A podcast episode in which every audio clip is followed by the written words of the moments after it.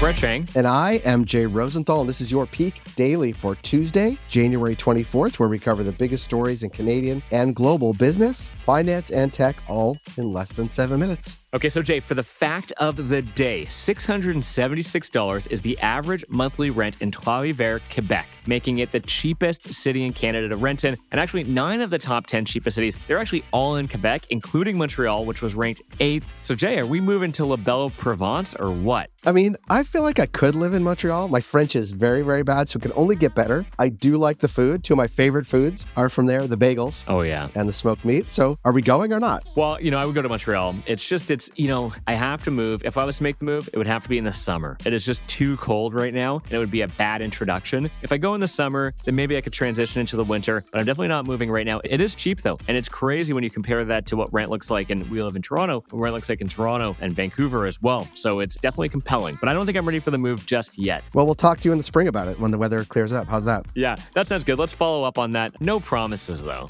Brett, aside from registering our U-Haul truck for June, what do we have for Peak Pals today? For our first story, India steps up. For our second story, there's a new hedge fund champion in town. And for our last story, laptop makers are going the extra mile. For our first story, offshoring your manufacturing to China is just so yesterday. Right now, it's all about India. Who's the latest to move production to India, Brett? It's like a Hilary Duff song. So, between Canada pursuing a free trade agreement with India and Apple's reported plans to make 25% of all iPhones in the country, by the way, Apple has not neither confirmed nor denied this, but there are reports saying so. India is now shaping up to be the next hot new manufacturing destination. And here's why it matters, Brett. As China starts to lose favor as a trade partner with the West amidst its population decline, supply chain snarls, and rising geopolitical tensions, India is increasingly looking like a solution thanks to a young, growing population that could handle the West's mass production demands. Morgan Stanley actually predicts that India will drive a fifth of global growth this decade and become the world's third largest economy by 2027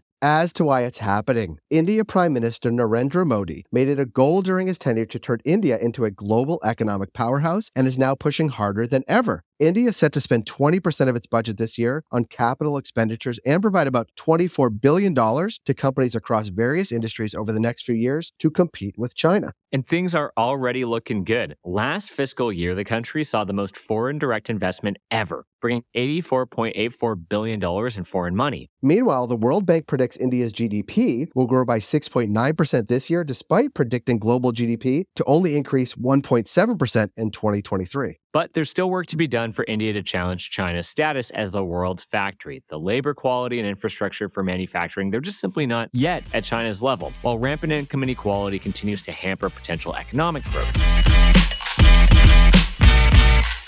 For our second story, Ken Griffin's Citadel has replaced Ray Dalio's Bridgewater as the most successful hedge fund of all time, the moat, you will, after generating $16 billion for investors last year. Well, that's a big deal, Jay. I've read Ray Dalio's principles. I guess the principles are no longer adhered to because of their performance. How did Citadel pull that off? Well, the $54 billion hedge fund made a 38.1% return in its main fund last year. That sounds pretty good, but it sounds even better when you consider hedge funds over overall fell by 4.25% last year, according to an index tracking many of the top players. LCH Investments, a fund of hedge funds, estimated a return of 3.4% at the top 20 managers and losses of 8.2% at the rest of funds per Bloomberg. It matters because Citadel's profits represent the biggest dollar gain by a hedge fund in history, surpassing the $15.6 billion pocketed by John Paulson in 2007 through bets against the U.S. subprime mortgage market, described as the greatest trade ever in one book. Now, the gains generated, this is a quote, reflect their increasing dominance in strategies which do not depend on rising asset prices, said LCH chairman Rick Sopher. The bottom line is this, Brett. Last year was generally a great year for macro funds, which base their investment strategy on high level economic and political events rather than being closely tied to equity markets, which tend to slump during periods of economic uncertainty.